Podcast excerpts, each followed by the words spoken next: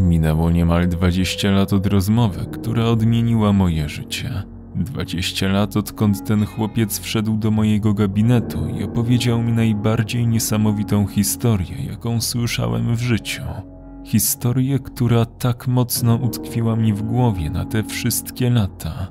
Oczywiście wtedy w nią nie uwierzyłem, ale teraz, po latach, po tym wszystkim, co przeżyłem od czasu tej rozmowy, wspominam ją z poczuciem winy i żalu, a teraz ze strachem. Byłem wtedy dyrektorem szkoły podstawowej w Northamptonshire, jakieś sześć lat przed emeryturą. Chłopiec o imieniu Chris został przysłany do mojego gabinetu w ramach kary za zamknięcie dwóch uczniów w szafie w pracowni chemicznej. Kojarzyłem go, wiedziałem, że jest dobrym uczniem. Raz brał udział w szkolnym apelu. Zawsze wydawał mi się bardzo bystry i trochę nieśmiały, ale tego dnia taki nie był. Pamiętam, że zrobił z wizyty u mnie wielkie zamieszanie to nie tak, nie tak ma być. Powtarzał w kółko, gdy Judy, jego wychowawczyni, właściwie wniosła go do środka. Wyjaśniła mi sytuację i wróciła do swojej klasy. Pamiętam, że siedziałem w ciszy, spoglądając na Chrisa za swojego biurka ze srogim wyrazem twarzy, który rezerwuje na takie sytuacje. A on w kółko powtarzał: To nie tak, nie tak powinno być. Wyglądał dziwnie. Był spanikowany i zmartwiony, ale nie tak jak dziesięciolatek na dywaniku u dyrektora. Rzucał spojrzeniami we wszystkie strony, tak jak ja często to robię, gdy intensywnie myślę. W końcu się odezwałem. Christopherze, jestem bardzo rozczarowany. Nigdy nie zdrabniam imienia dziecka, kiedy je strofuję. W taki sposób brzmi to znacznie bardziej poważnie. Chris jednak nie zwrócił na to uwagi i wciąż powtarzał te same słowa, spoglądając na boki z zagubionym wyrazem twarzy.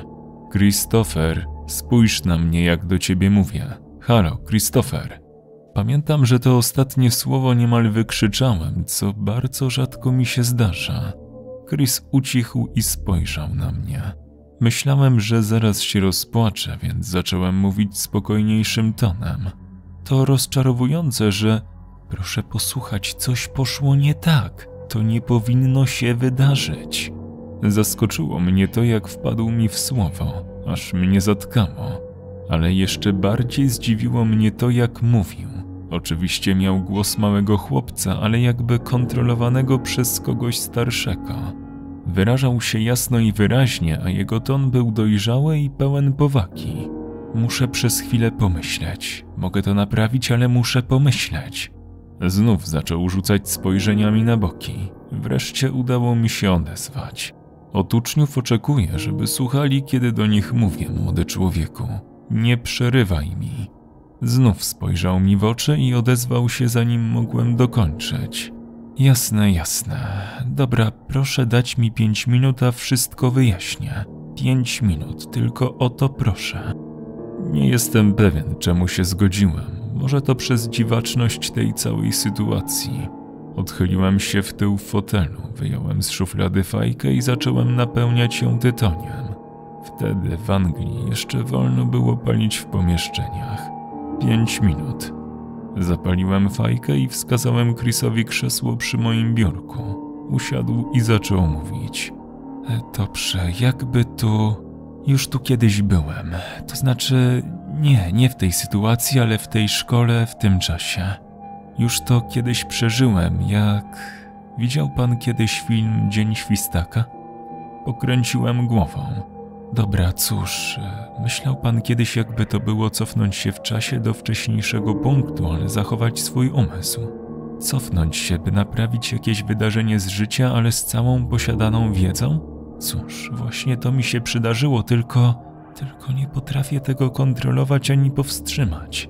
Odchylił się na krześle. Jego twarz spochmurniała, kiedy wyjrzał przez okno na drugim końcu gabinetu.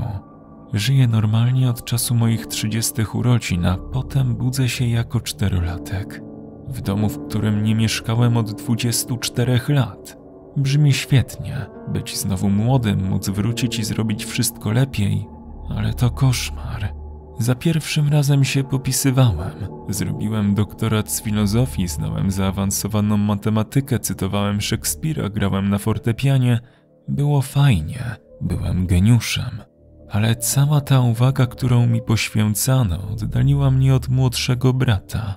Nie był tą samą osobą, którą znałem wcześniej, a co gorsza, po raz pierwszy zobaczyłem, jak jego oczy się zaszkniły. Głos mu się załamał. Moi rodzice włożyli tyle czasu i energii we mnie, że nigdy nie zdecydowali się na więcej dzieci. Wcześniej miałem jeszcze jednego brata i siostrę, a teraz nagle oni nie istnieli i to przeze mnie. Próbowałem powiedzieć ludziom, co się dzieje, ale trudno to było udowodnić. Podawałem im wyniki meczów, które nie były jeszcze rozegrane. Ostrzegałem o kataklizmach.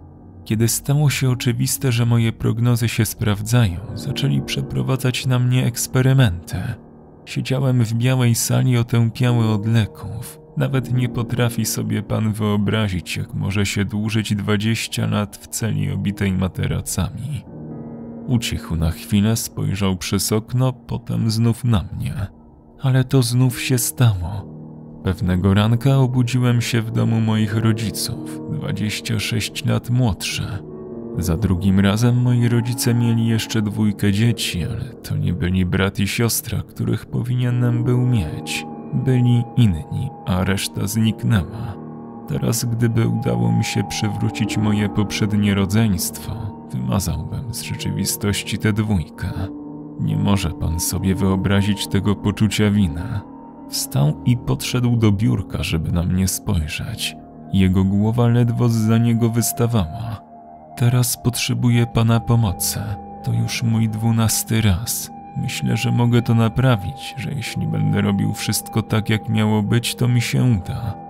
Może nie będę już musiał wracać. Nie miałem tu być przysłany. Pan nie miał rozmawiać z moją mamą. Proszę spojrzeć. Złapał kartkę i długopis. Zaczął coś pisać. Po chwili podał mi ją. Nie pamiętam, co dokładnie napisał, jakiś skomplikowany dowód matematyczny. Żaden dziesięciolatek tego nie potrafi. Złapał drugą kartkę i znów zaczął coś gorączkowo spisywać. Imiona, daty wydarzenia podał mi ją. Wiem, że teraz to brzmi idiotycznie, ale proszę, proszę spojrzeć. To wszystko się wydarzy, zobaczy pan. Proszę to wziąć. Proszę porobić zakłady, zarobić trochę kasy. Ale proszę, niech pan się nie wtrąca, teraz ani nigdy. Nie powinien pan być w to zamieszany.